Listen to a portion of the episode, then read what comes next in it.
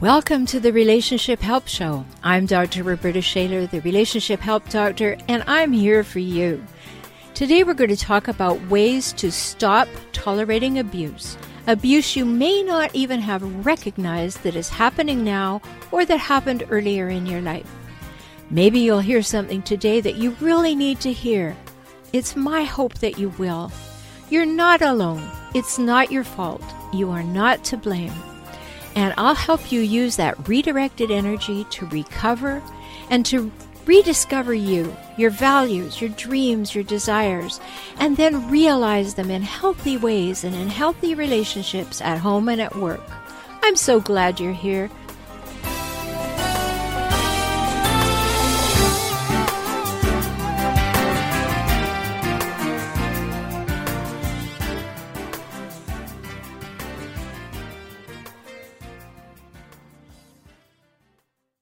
Welcome. So glad that you're here. If you're returning, glad to you're joining us again. If you haven't been with us before, I hope you'll make this a habit.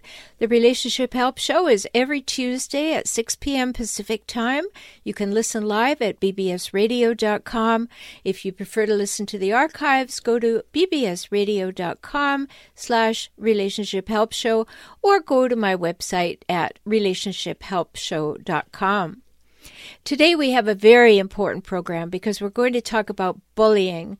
And that happens in homes, it happens in schools, it happens on the playground, and it happens at work. I'm going to start today off by talking to you about how to handle a bully at work. Bullies at work can be very, very obvious or they can be very subtle. They may be only bullying you or they can be the topic of office conversation because they're bullying everybody. But you do need to have some understanding of why they bully. And I'm going to give you that. And I'm also going to give you tips for what to do to help it stop. My guest today is Dr. Nekeshia Hammond, and she is going to talk about children. She's an expert in that area. She's going to talk about bullying, going to talk about um, how children develop and how we can raise emotionally healthy children. Of course, we all want to do that, right? So we really need to get some expert advice, and Dr. Nekeshia Hammond has that for us.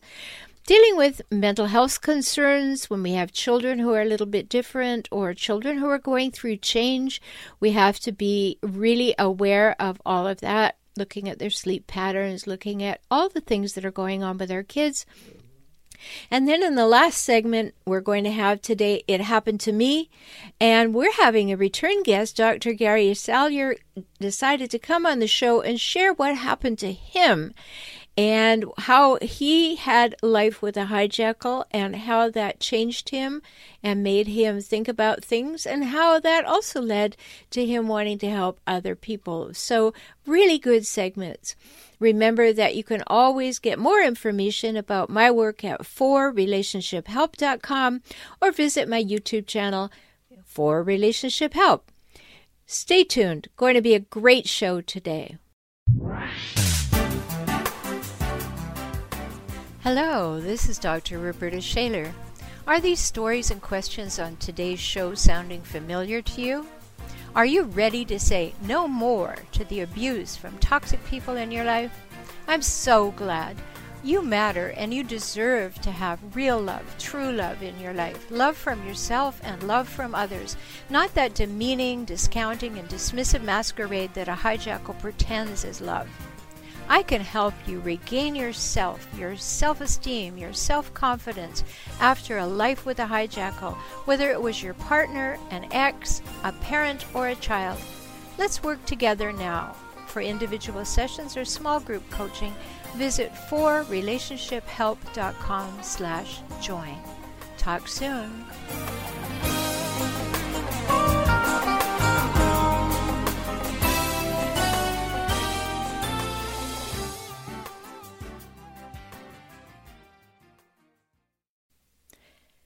Have you ever had a bully in your workplace?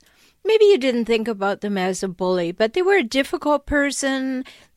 you walked on eggshells around them. You weren't certain what mood they'd be in when they came in. They took up way too much of your energy.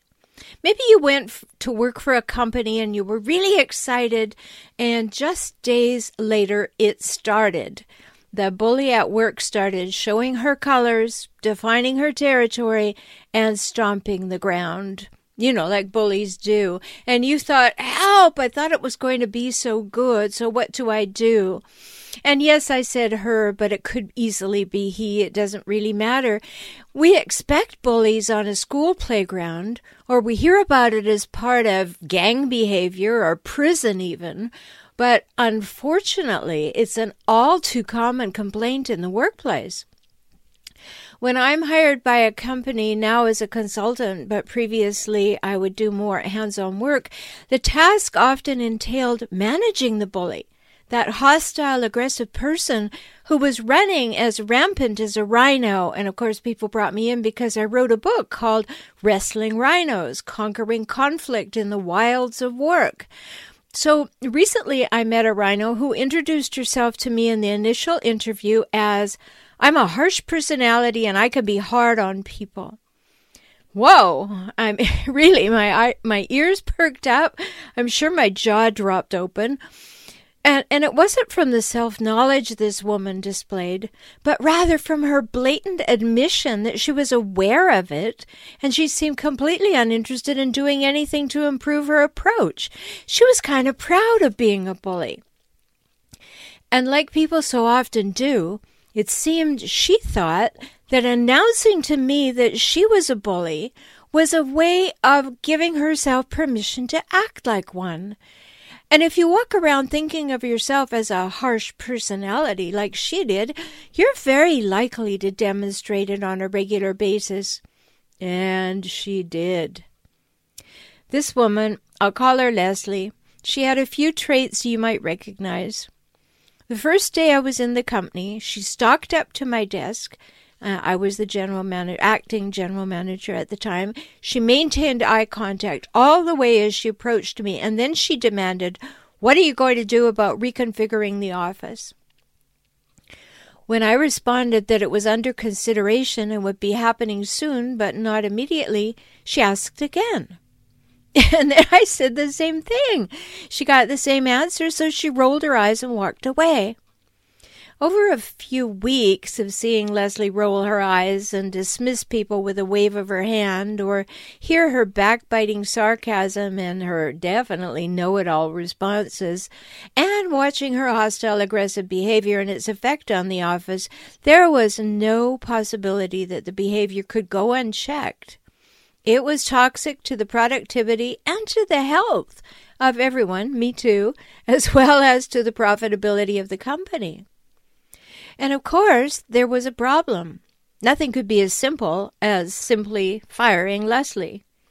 The owner of the company didn't want to fire her because she believed she brought a unique combination of experience and expertise to the company, a classic dilemma in small companies.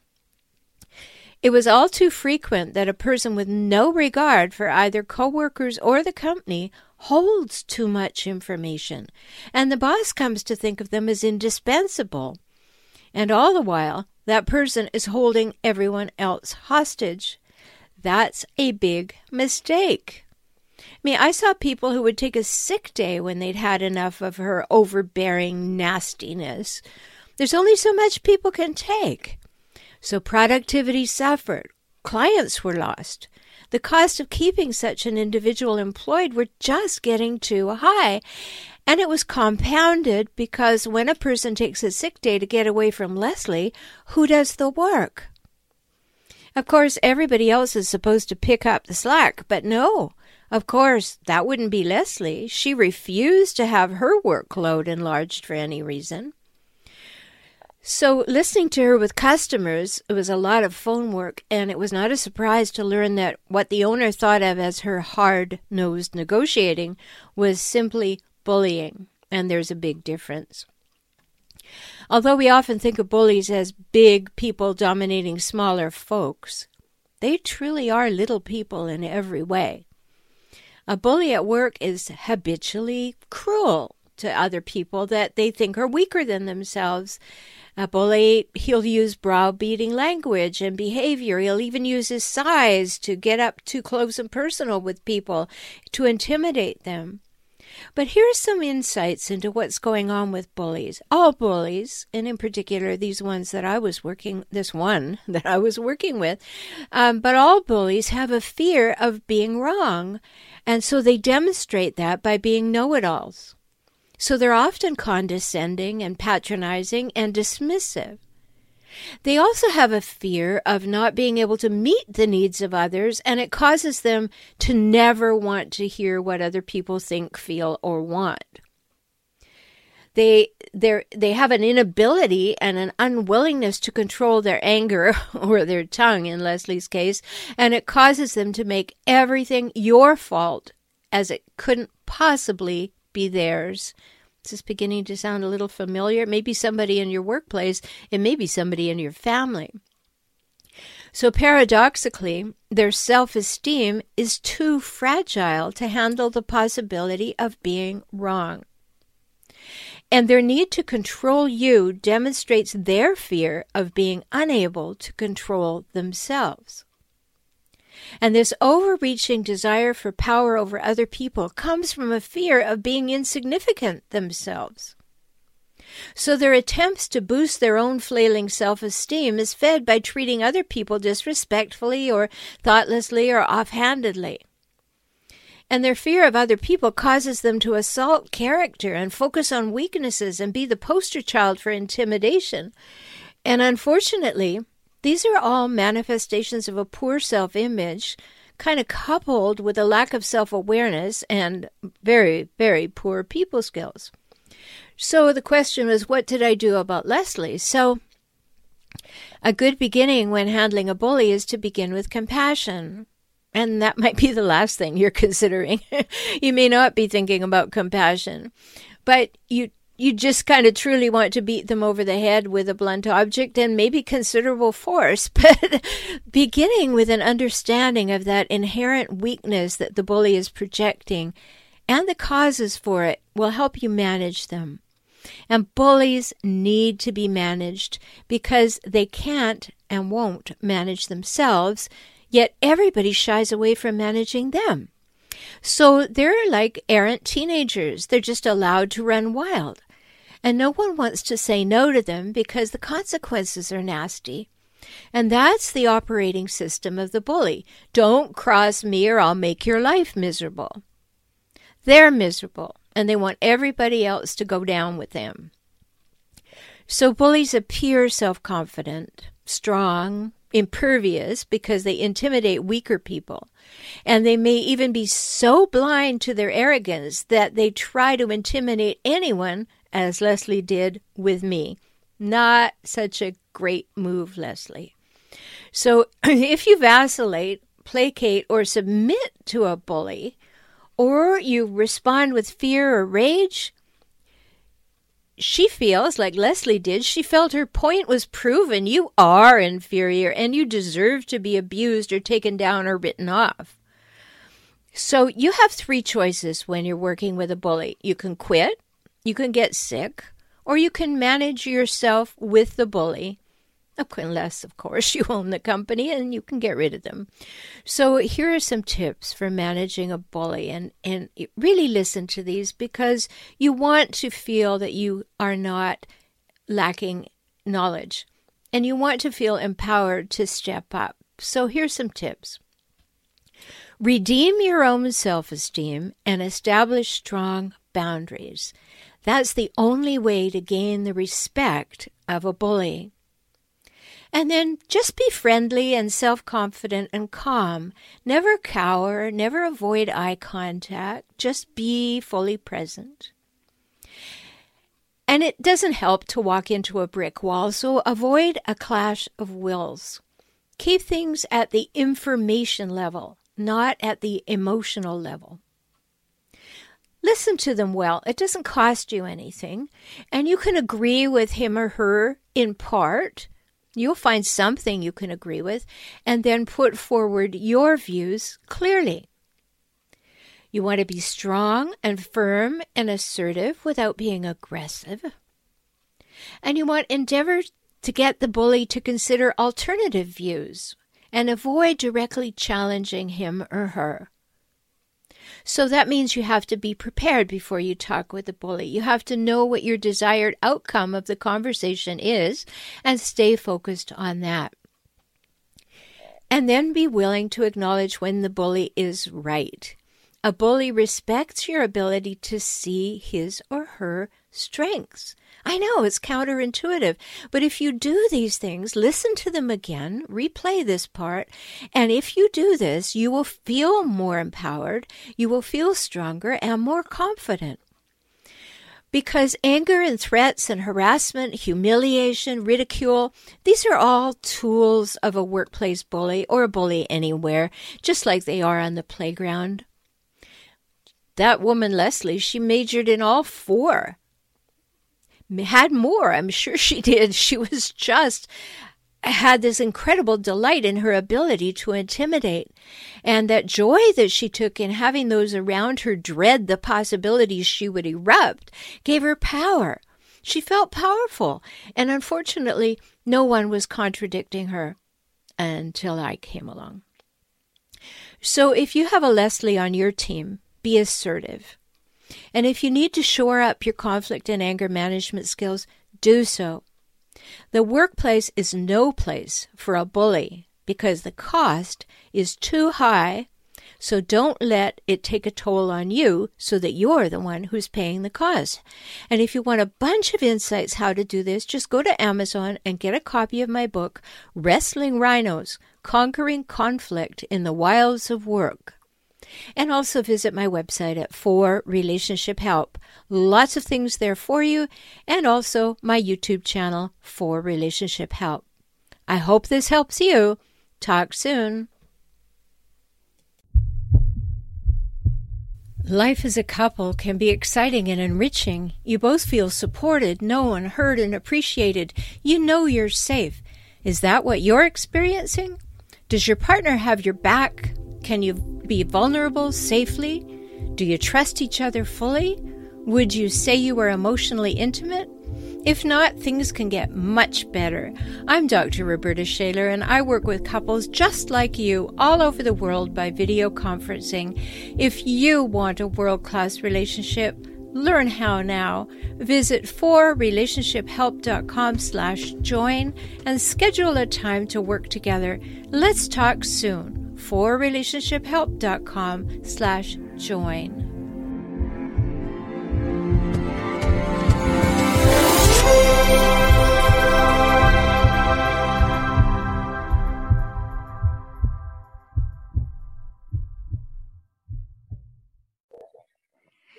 Welcome to the Relationship Help Show. You know that this is Dr. Roberta Shaler, and this is the segment where we have a guest. And I'm so excited today because I've been waiting to talk to Dr. Nekeshia Hammond. We're going to talk about something we've never talked about on the Relationship Help Show, and that's the relationship that we have with our child and the school and what happens when a child has difficulties? What happens when from the school's point of view the, the parents are a difficulty? And what we can do about that. So let me just tell you a little bit. As you can see dr hammond is sitting here and i'll just tell you a little bit about her. She is a psychologist a speaker an author and owner of hammond psychology and associates. She consults with the media to increase public education about mental health issues. So we're definitely on the right path with having you with us today. She's been featured on NBC, ABC, and CBS, as well as in various magazines and radio shows throughout the country. And she has an exciting new project, a new TV show. Parenting Explained with Dr. Hammond, and it's set to start this year. So, if you want to learn more about her as we're speaking, go to drnekeshiahammond.com and let me spell that D R N E K E S H I A H A M M O N D dot com. Welcome to the show, Nekeshia. Thanks so much for having me. It's exciting to talk to someone who's also been in the education system. As I was saying to you before the show, uh, my last task in the education system was an admin at a public high school for at risk teenagers. Mm-hmm. So, the things we're going to talk about today are definitely part of that. Tell us about generally what it is that you bring to the media to help them uh, raise awareness. Right. A lot of times, many of the questions are, are what you were just discussing of how to really help children and how to help parents and how to help families because as we've seen definitely on the news there are children unfortunately that are dying by due to bullying and they call it bullycide and they're taking their lives and parents are distressed and we are stressed out um, all over. So really just learning the tools though as parents of how we can help our children to be healthier, to be happier. Hmm. Well, bullying is a big problem, and yes, children are dying, but way more children are dying inside. You Definitely. Know, they're just seg- segmented, isolated, marginalized, and their ability to develop any positive self esteem is definitely damaged. So, what do you tell parents when they come to you or they ask the question, What can I do about bullying? So, there's a lot that parents can do about bullying. I mean, number one, the most important thing is to understand the school district and what the rules are, if you will, because every school district is different. Um, so to make sure you know who to talk to, to understand though that the research is showing that children are afraid, understandably, to talk to their parents about bullying. They're afraid to even bring it up. So just because your child is not saying they're being bullied doesn't mean that they're not being bullied. So there's a lot of warning signs and there's a lot of red flags, and we can talk about that later on, but there's a lot of things to look for um, that do indicate that your child may be uh, bullied, and really to advocate appropriately um, for your child to make sure, number one, that they are safe um, and that they're physically safe and also emotionally safe, if you will. Hmm. And I think it's absolutely true. And I just want to pick up on what you said on being an advocate for your child because many children are very fortunate. They have parents who are appropriately advocating for them. Some children have no advocate. They see the school as a babysitting service and everything is the school's problem and they really are not involved. And then there are some, we all know the helicopter parents who are overly involved. Right. So, so it, it's a, it's an issue. But with the bullying, when when a parent does want to know how can I help, and they recognize that there is bullying going on, and their child has disclosed that, mm-hmm. how do mm-hmm. you help the parent discuss or make changes in that situation? Yeah. So the number one thing, there's a couple things. Number one. Most children, the younger children in particular, the elementary, early middle school ages, a lot of times, a lot of children I've met, they don't know how to react to a bully. Like they literally don't. We as adults, if someone says something silly to us, then we think it's silly. We know what to say back. But as a child and as a young, well, a preteen, they don't know what to say. So sitting down and literally role playing with them, if someone called you stupid, what would you say? If someone said your shoes are ugly, what would you say? I mean, it's, it's those type of things that are triggering kids, and they're taking them to heart. Um, understand also, number two, that children tend to believe everything their peers say, even though it's not true. Oh, yes. Uh, and it's so hard. I've met so many children that they're in the gifted program, they're brilliant.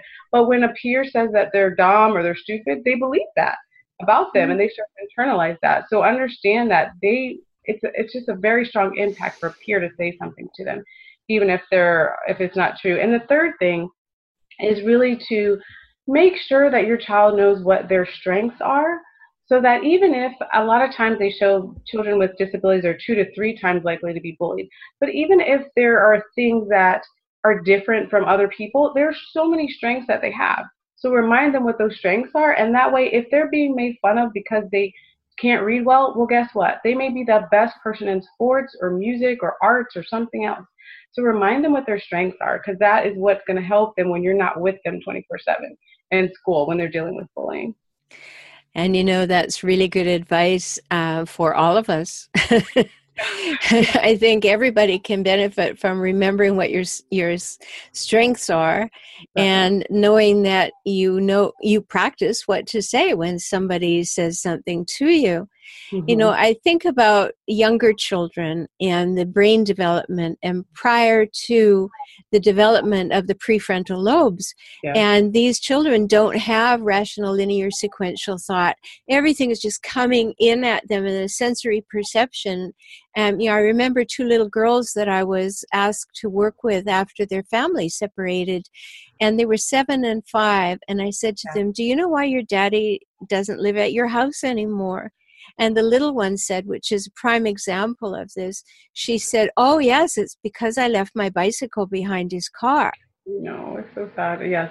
And so that's an example that we need to keep in mind because the child thinks things are their fault.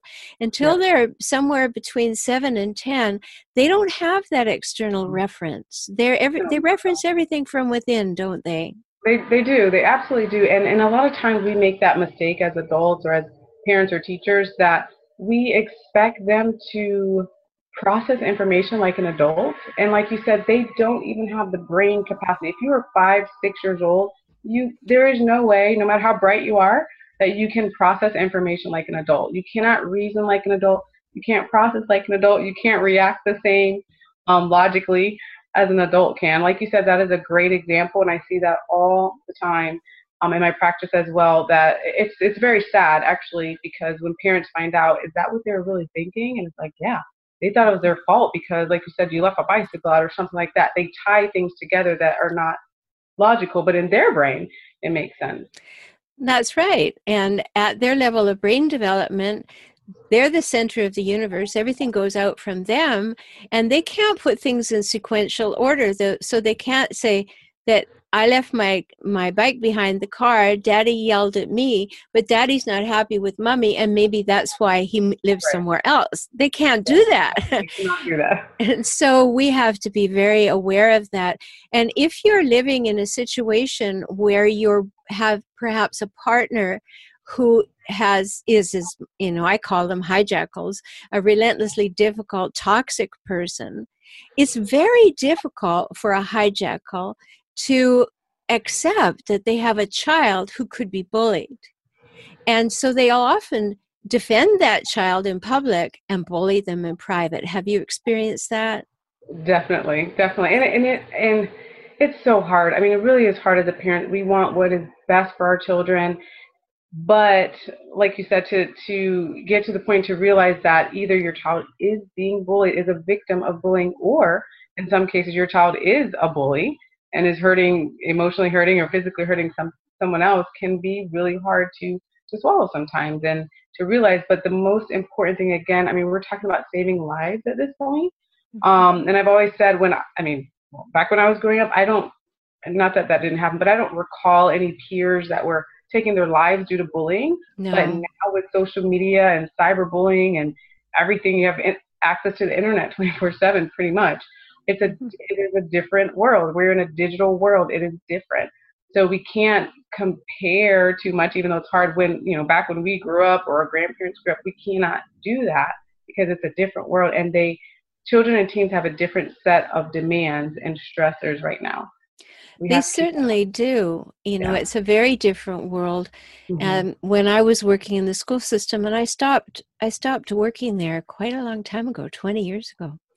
Um, and then there there kids that were at risk were marginalized, mm-hmm. but they weren't the kids that were bull- bullied. They were the kids that were bullies. Mm-hmm. And they would then fight among themselves for a pecking order and do all kinds of things, and they that were nasty. And yeah. they would, you know, I remember one child came in on a Monday morning. I think he was 14 or something, and I said, "What did you do over the weekend?" And he said, "I stole three cars." And I said, "Oh, why did you do that?" He said, "I was bored." You know, yeah. there's the starting point for Monday morning.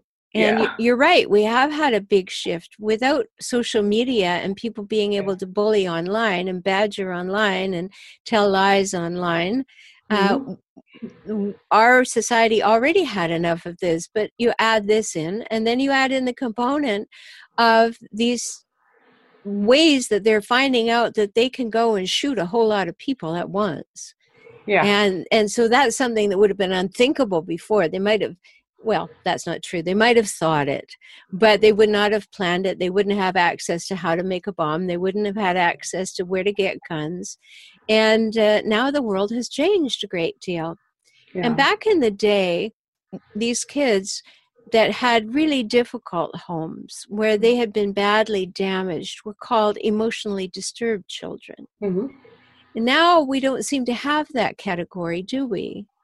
Yeah, we don't we don't have that category. We I mean we have different labels, uh, if you will. And and what's happened though, what I found is that children now are overdiagnosed, let's say, with ADHD. So now Uh-huh. everything's ADHD.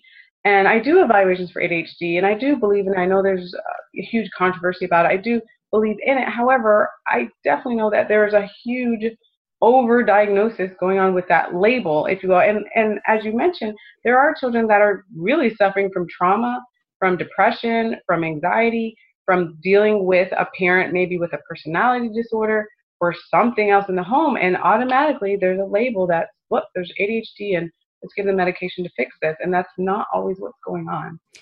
I'm so happy to hear you say that because 20 years ago, one of the last conversations I had was I had all the parents in, in at once to talk with them. And the conversation was about the fact that they were so excited that they had gone and been diagnosed as ADHD, and now the whole family was on medication. Mm-hmm. And I was just horrified because A, clearly they weren't ADHD. They were trying to excuse their poor behaviors. Secondly, most of the children involved were not ADHD, but had never had adequate parenting. And so they they didn't know how to behave. They had no sense of things. What do you think it is that's causing this uh, ease of getting diagnosed and worse, ease of receiving medication? Yeah, I think, I mean, to be frank and honest, um, between insurance companies, pharmaceutical companies, there's a huge push. It's, uh, unfortunately, I hate to admit this, and it, it, just drives me crazy to even say this, but um, there, it's a, it's a profit margin situation. So right now, all over the world, basically, there are major companies that are making money off of uh, medicating children unnecessarily. Um, they know that they're doing that, but it's about the money and it's about profit, which is wrong, very wrong. Of course, we know that. Um, but nonetheless, they're very um, large companies, big, um, big, uh, well, large companies, and they have a, basically a lot of pull in government and all sorts of things. So it's a really a national crisis and really, I think, a international crisis um, that's happening. Um, but my hope is that when we learn about what is going on and learn that the fact of the matter is, even if you do, ha- even if your child or you have ADHD, that there are so many other things you can do before starting medication. Um, but the problem is, medication is a very quick fix, and Mhm. sometimes you can go in and see a physician for five minutes, and now you're on medication. Versus taking the time to understand, like you mentioned, what could be going on with this child or what can be going on with this adult. Because there's about 20 things that I could list that it could be. yeah yeah i i so agree with you and i know that that many times a disordered parent of any kind uh, is is unaware that they have anything wrong with them. A hijackal for certain would deny to the ends of the earth that there's anything wrong with them because their abject fear is that there's something wrong with them. Therefore, they protect themselves by thinking that they're perfect and above everyone else. So when we get a parent like that for a child, particularly a child who's being bullied, we have a terrible dichotomy. So we need to talk about that further in segment two. This is Dr. Roberta Shaler. You're listening to the Relationship Help Show. And for further information about Dr. Nekeshia Hammond's work, go to drnekeshiahammond.com. And about my work, go to forrelationshiphelp.com. We'll be right back.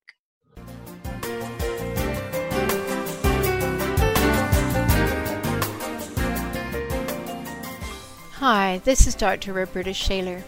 Handling hijackals is exhausting. It's never ending, an endless cycle of crazy making, alienation, and constant drama.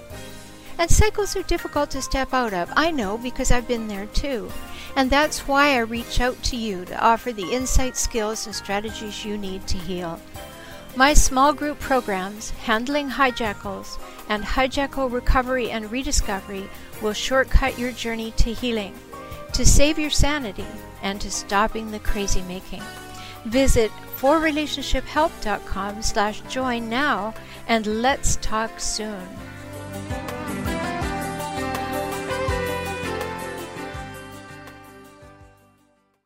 Welcome to part two of this wonderful interview with Dr. Nekeshia Hammond. We're talking about ADHD at the minute, but we're also talking about hijackals and hijackals who have children. And we also want to talk about the fact that sometimes what's going on with the child are precursors to becoming a hijackal. So let's just talk about finishing our conversation from part one, mm-hmm. uh, which is we've got we've got this problem that is happening and showing up regularly with this over medication, people not taking responsibility for their behavior, not wanting to own their behavior, not wanting to teach their children better behavior. What do you think the alternative is to medication that we should consider first? So I think the alternative is definitely um, counseling. Well, first, well, the first step really should be an evaluation, a comprehensive evaluation. So it's not a five-minute fill out a questionnaire and you start medication, it should be taking the time to see how is a child doing socially, how are they doing emotionally, are there any learning issues, what are they like, what's their personality like. It should be a couple of hours um, that professionals are spending with children and talking to parents and talking to teachers and really putting together what is going on with the child. Um, and then the second step is really to get some type of intervention. It could be individual therapy. It could be, as you mentioned, if there's a family issue, family therapy. Maybe the parents need therapy if they're open to it. Um, maybe there's a social skills issue. So there's a lot of different types of therapies um, that can occur before starting medication. And actually, the American Academy of Pediatrics for the little ones, the three, four, five age group, they actually do not recommend starting with medication, even though we're still doing that. Um, but they do rec- highly recommend to start with therapy first. Well, I'm I'm encouraged to hear that, Nekeshia, because these little people have no say in anything and they don't know what they're doing and their brain development is so minimal um, yeah. you know compared to what it's going to be when it stops growing at 25 and notice that everybody i said your brain is not fully formed until you're 25 yeah. so yeah. when you're you're that 18 year old going out for a job and you're absolutely sure you know everything you don't you don't. no, you don't. but but it's so it's so important that the people look at this it's not that we're selling therapy in the way that people sell drugs mm-hmm. it's a helping profession it mm-hmm. only goes to the people who need the help and to be able to have a a, a, communication and a connection with other humans who can give voice to what you're maybe experiencing, to give you options to say to a child, does it feel like this or does it feel like this or does it feel like this? and or none of those and you can help the child give voice to what's going on. Don't you find that to be important? It's, yeah it's it's everything and connection is so so important. So with anything i mean with any field you want to find the person that connects with your child or connects with you. That's very important. There's numerous studies out there that have shown the benefits of a child feeling connected to someone. And uh, going back to your question earlier about bullying, I also wanted to add that when children feel connected to someone, it may not necessarily be mother or father or someone in their household. It could be a teacher, a coach, a mentor, or whomever. But when they really feel connected to someone and they feel like someone cares about them, they have a better chance of dealing with bullying and they have actually a better chance of um, adulthood outcomes. Um, mm-hmm. Um, so that's so important to have a therapist. There have been, I, I, do all evaluations now, but in the beginning of my career, back when I did therapy, I mean, really, there were some children that, as a therapist, I was sort of functioning in, as, in their parent role, and their parent admit, like, I don't have time. I, you know, mm-hmm. whatever. There was a lot going on in the family, and they were the person that I connected to, and they and I believed in them, and it was it was very healing for them. Mm-hmm. So so important. Yeah, it is so important. And it's also important to be able to recognize that sometimes the parent doesn't have what the child needs. So you have to work with the parent to sh- to demonstrate to them because they never received it. Mm-hmm. They don't know what it is to be loved and accepted and not neglected or or to be praised and encouraged or strengthened. And so how are they going to pass that on to their child? And mm-hmm. that's where you, we can be really effective in a therapeutic situation is to be able to create a dynamic that is healthier in mm-hmm. that particular nuclear family, even if the one the parent came from is dysfunctional. So everybody gets some skills, everybody gets a little bit more love, a little bit more information, and understanding that they have choices in the way that they behave. And I think that's really clear and key. So let's talk about something that I really want your take on because I remember working in the very beginning of my career, I did research in what was then called a home for emotionally disturbed children. Mm-hmm. And there was a little boy in there, and I know that there are little boys like this and little girls like this everywhere now, but he really stood out to me because from the time he was four or five, his fascination with fire and damage was enormous. And nobody did anything but laugh at him. Mm and so he he was with us for a long time because he had no foundation of appropriate. Yeah. Um but he also prob- was fetal alcohol. And so if with fetal alcohol syndrome we had that combined. We had the home life or lack thereof. I mean it yeah. was a home life but it certainly wasn't Uh, effective or productive. So, what do you say about children like that? How do we identify them early and what track should we get them on? Yeah, so definitely, I really all, strongly believe in, they say it takes a village to raise a child, but a, a really a community effort. As you mentioned, the most ideal situation, of course, is if parent, a parent or parents can say, you know what, I am not fit necessarily to raise my child in an emotionally healthy way. So I need help. And if hopefully parents can at least get to that point and get someone else involved, it could be, I mean, there's so many stories I've heard of where neighbors are getting involved and really helping out, or a teacher has really become involved, or someone from their place of worship is really involved and they're really helping to take care of their child. They may still, it's not a situation where they necessarily have to leave the home in an abusive situation or anything like that, but just emotionally, they are not able to give in the way that they know that their child is able to give. So getting people involved that you know would be healthy, would be positive role models for your child, which is important. Someone that cares about them, someone that's going to tell them like how much help build their self worth is very important. So really, you know, building that world, if if you will. And and I have I've met parents like that, which I totally commend because it is hard, as you mentioned, to say, you know what, I cannot emotionally deal with this right now. I can't do this. The parenting thing, it's hard. well, the parenting thing is hard no mm-hmm. matter what. Exactly. and, and, then so to be able to say, I don't come with the tools and I I could read them in a book, but they don't mean anything to me because I haven't experienced them. So how do I how do I get some help? And many times that's inviting somebody into your home too. You know, mm-hmm. I I raised my three kids mostly by myself because I left a hijackal, um, mm-hmm. but it it really was uh, something that I could do. I could have someone over with their children and model mm-hmm. what my children were receiving and and in the same at the same time help the other person to feel that they could do it too mm-hmm. and so so it's important but sometimes we do have these children who have disturbances and mm-hmm. we do have to work with them very very carefully and it's important to identify so what would you say we should look for in a child that's going to need help and is not adhd yeah, so so some of the warning signs that maybe a child has uh, a mental health condition, if you will, is really looking at how are they doing as far as sleeping. They may be sleeping too much or sleeping too little, mm. or just a major change in their sleep patterns. Um, also, eating the same thing. I've seen kids that start to gain a lot of weight or lose a lot of weight. Um, some children are very vocal, actually, and they will say, I want to kill myself. I want to hurt myself. I just feel like dying. They will make those statements. Um, versus some children won't say anything at all and you won't have any idea what's going on with them emotionally. But taking those comments seriously is so important.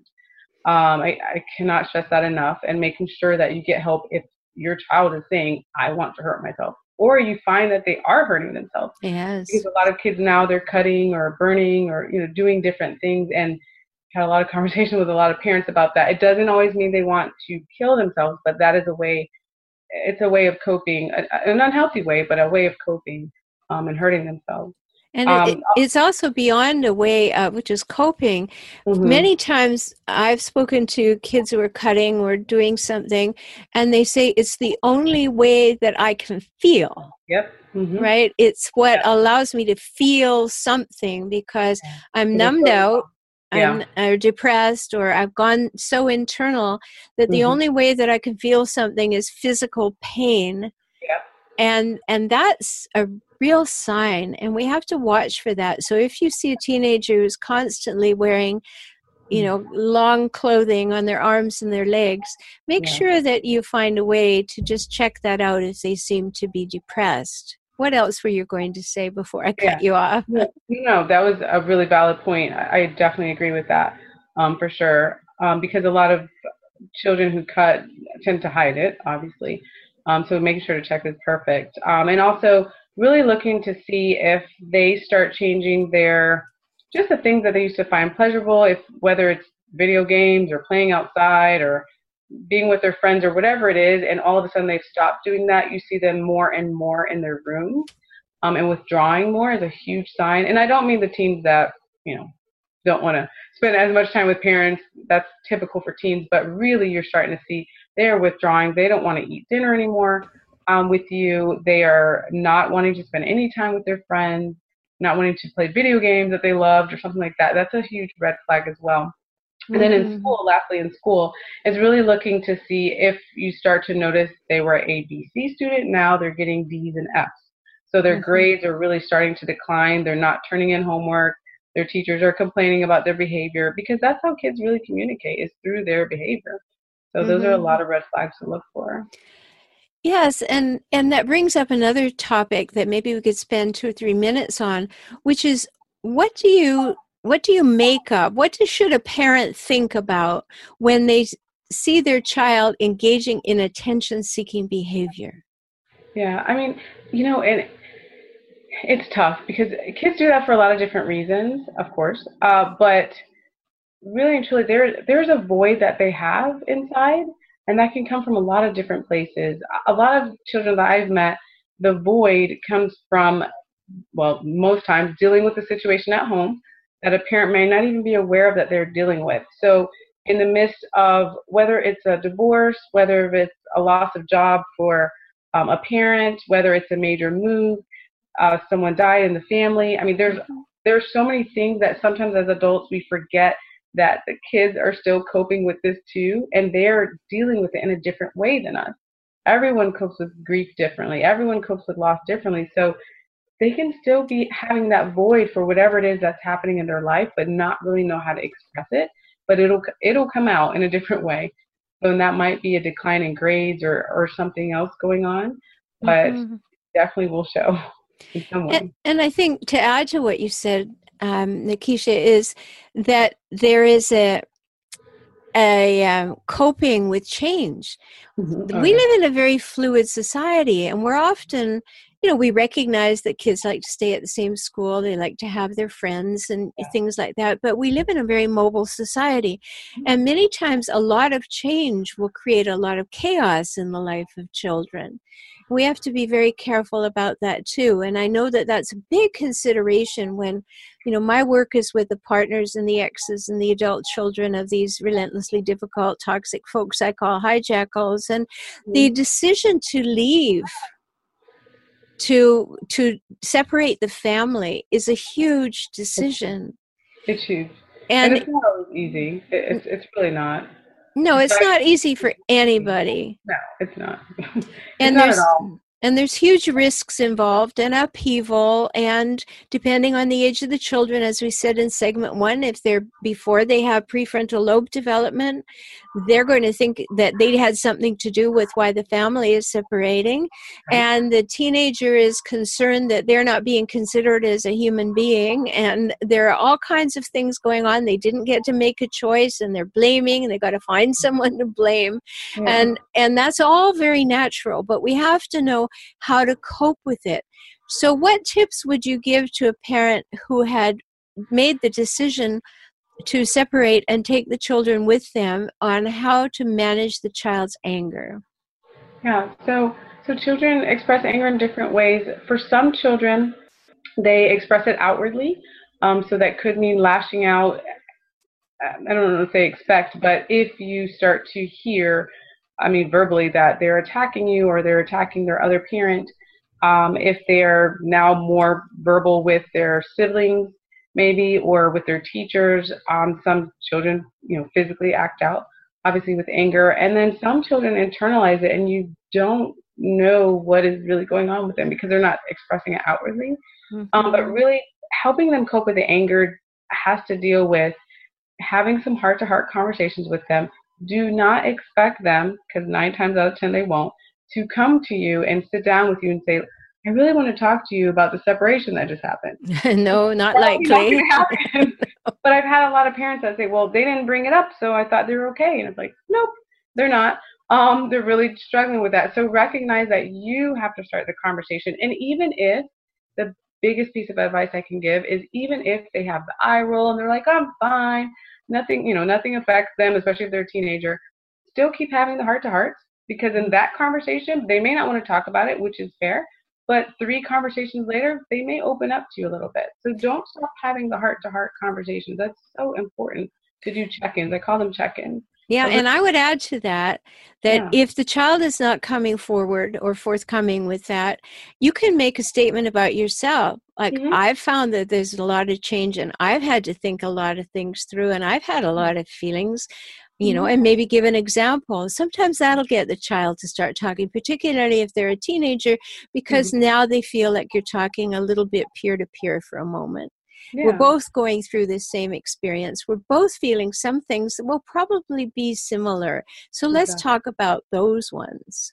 Yeah, and and in particular with the teens. I mean, I've had families that I mean get creative because I mean teens are a different uh, species, if you will, sometimes. But but get creative. I've had families that their teens do not want to sit down and have heart to heart. So instead, they text each other. But you know what? You're still communicating. So they will text. I mean, they really have a heart to heart by text message, but fine, that works. I had one family that they, um, anyways, it was a mom and a daughter. They would write like sort of in a journal, like write back and forth with each other and just you know kind of leave it there because she was not comfortable speaking out loud, but she would write like three page letters to her mom, which is fine. Like as long as Excellent. you're communicating, great. So yeah. find that way, especially with teens. Great. Well, this is really important information that we're bringing. Thank you so much for sharing your thoughts. I know you've written a book everybody will want to get called The Practical Guide to Raising Emotionally Healthy Children, and another book that seems to be on its way to us, The ADHD Explained What Every Parent Needs to Know.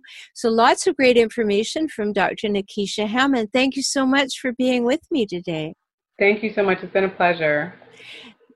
If you want to know more about Dr. Nekeshia Hammond, go to her website. Strangely enough, it's called Dr. Nekeshia Hammond, D R N E K E S H I A H A M M O N D dot com and get her book, The Practical Guide to Raising Emotionally Healthy Children, and look for the others as well.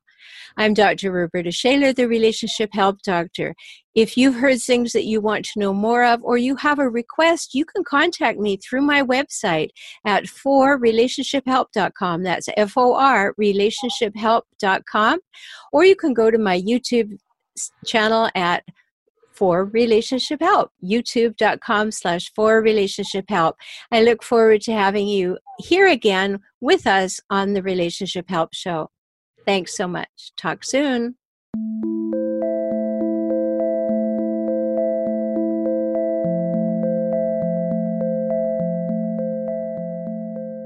No matter what's happening right now, life can get better.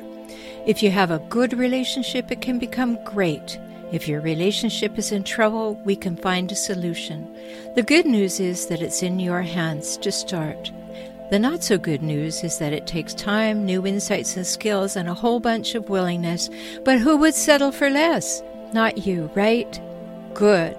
You want to feel seen, heard, known, accepted, and appreciated. You want honesty, safety, trust, respect, and reliability too. Read my book, Kaizen for Couples, available for download at couplesbook.com. Start there, and let's talk soon.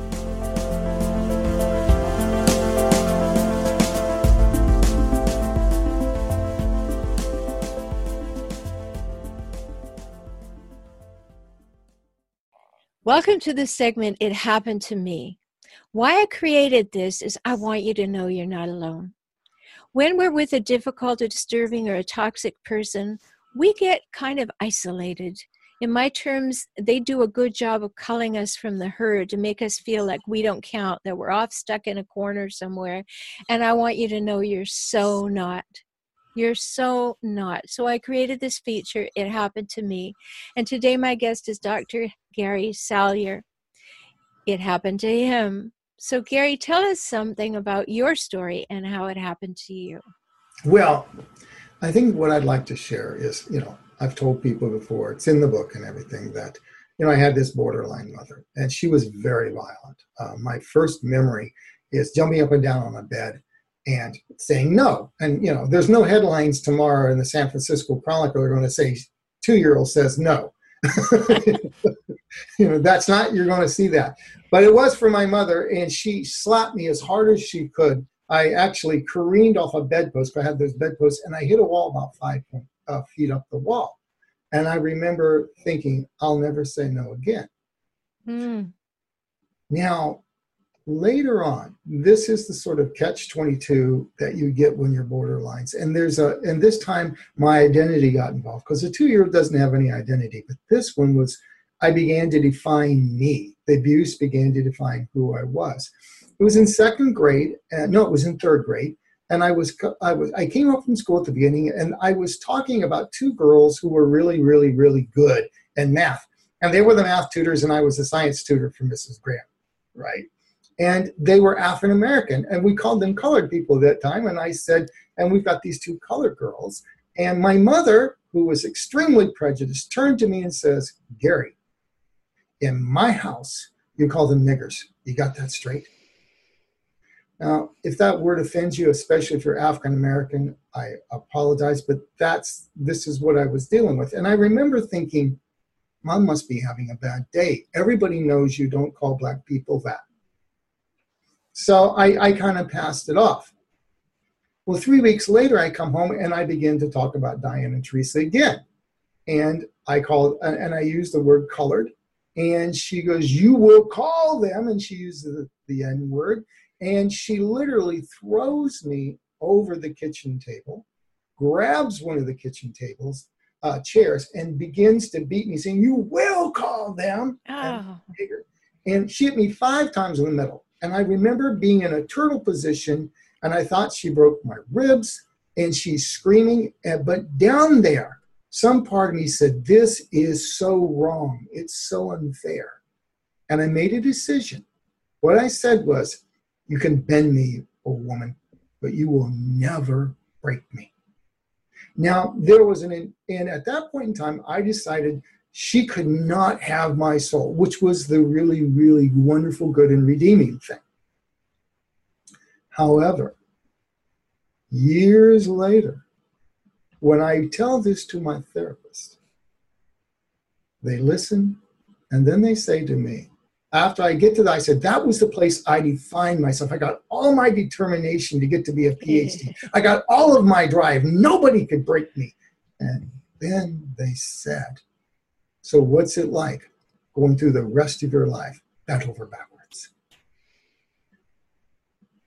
That was the downside of the upside. and I realized, oh my God, I had lost my right to assert. It could only be turned inward. It could only as as a stubborn rebellion. Mm-hmm. Now, it's reclaiming that will. Now, to some extent, I did, because in high school, when I got a little bigger, uh, I read every book by Martin Luther King and I made sure she saw it. And, and we got into these. Now, the funny thing was, is we got into these. You begin, it's reclaiming your voice from that two year old to that seven year was a process. That was my first, just passive aggressively, I'm going to read Martin Luther King. And then we got into these arguments. And the funny thing was, is you can't win these arguments with somebody like that. What reason didn't put into a person, reason won't take out. We got to the same place, and what she would say to me is, after I had thoroughly intellectually challenged her, was, "Well, if there's any niggers in heaven, I don't want to be there."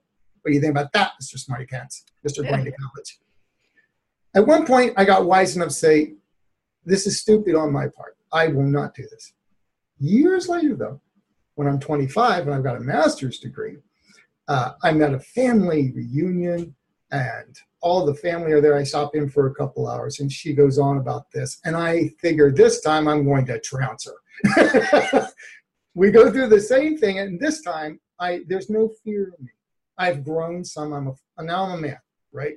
Um, but you know, you're still learning. And the funny thing was, was she says that uh, at the end of it, and all the family are going, "Oh, Mr. College Education," because nobody in my family graduated high school, let alone get a master's.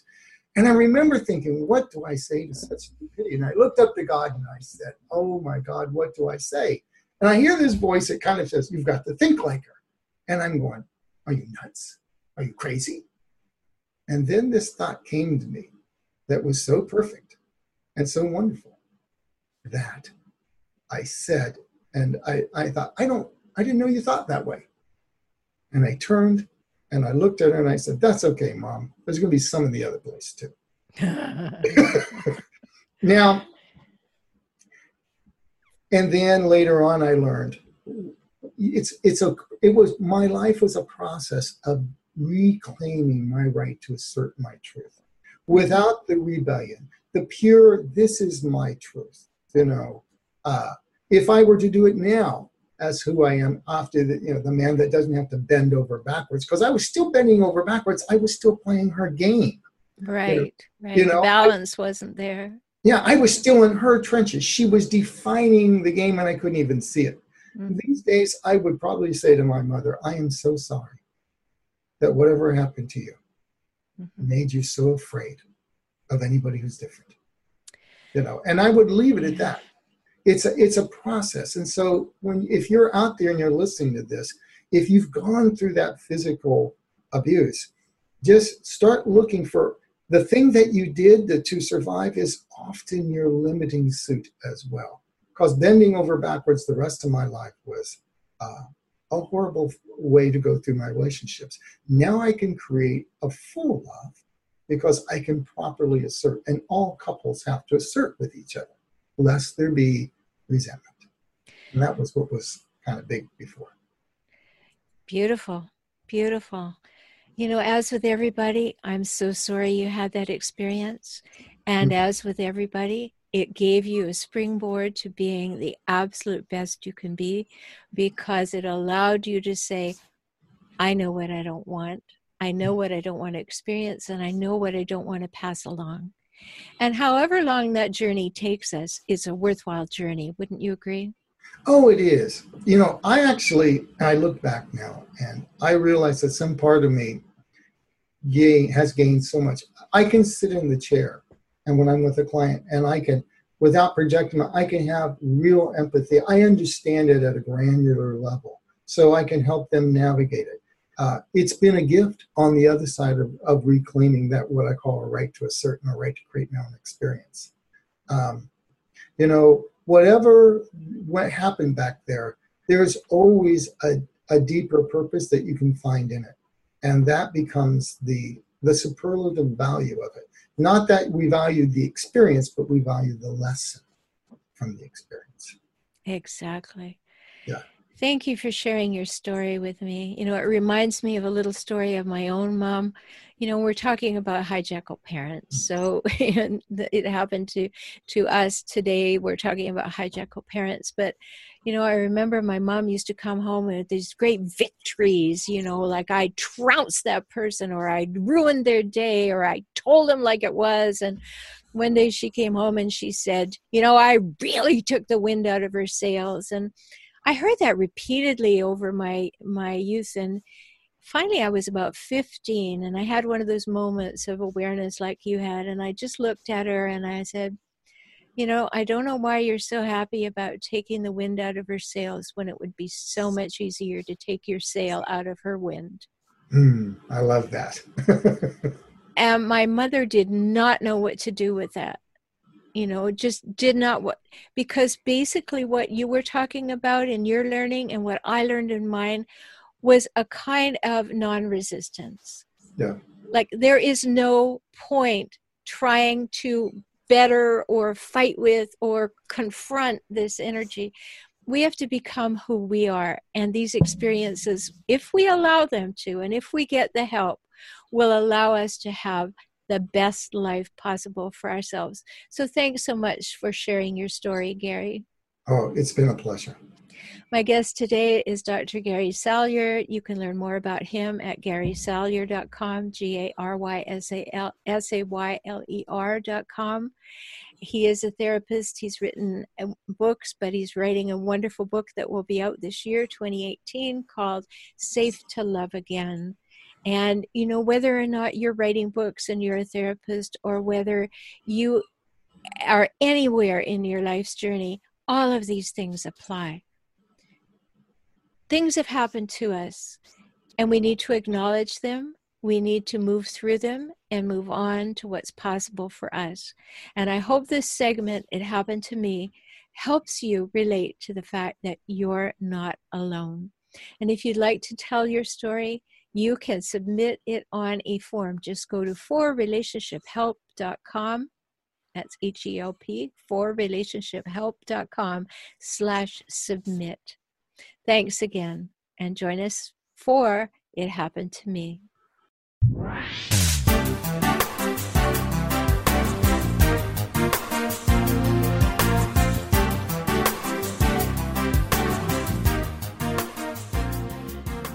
I'm so glad you spent this time with me today.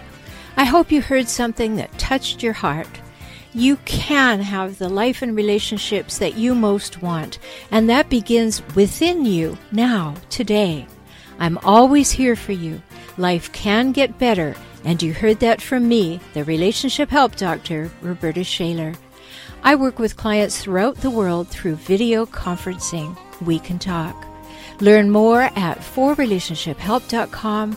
Visit youtube.com slash forrelationshiphelp and if you want to listen to the show's archives, visit relationshiphelpshow.com.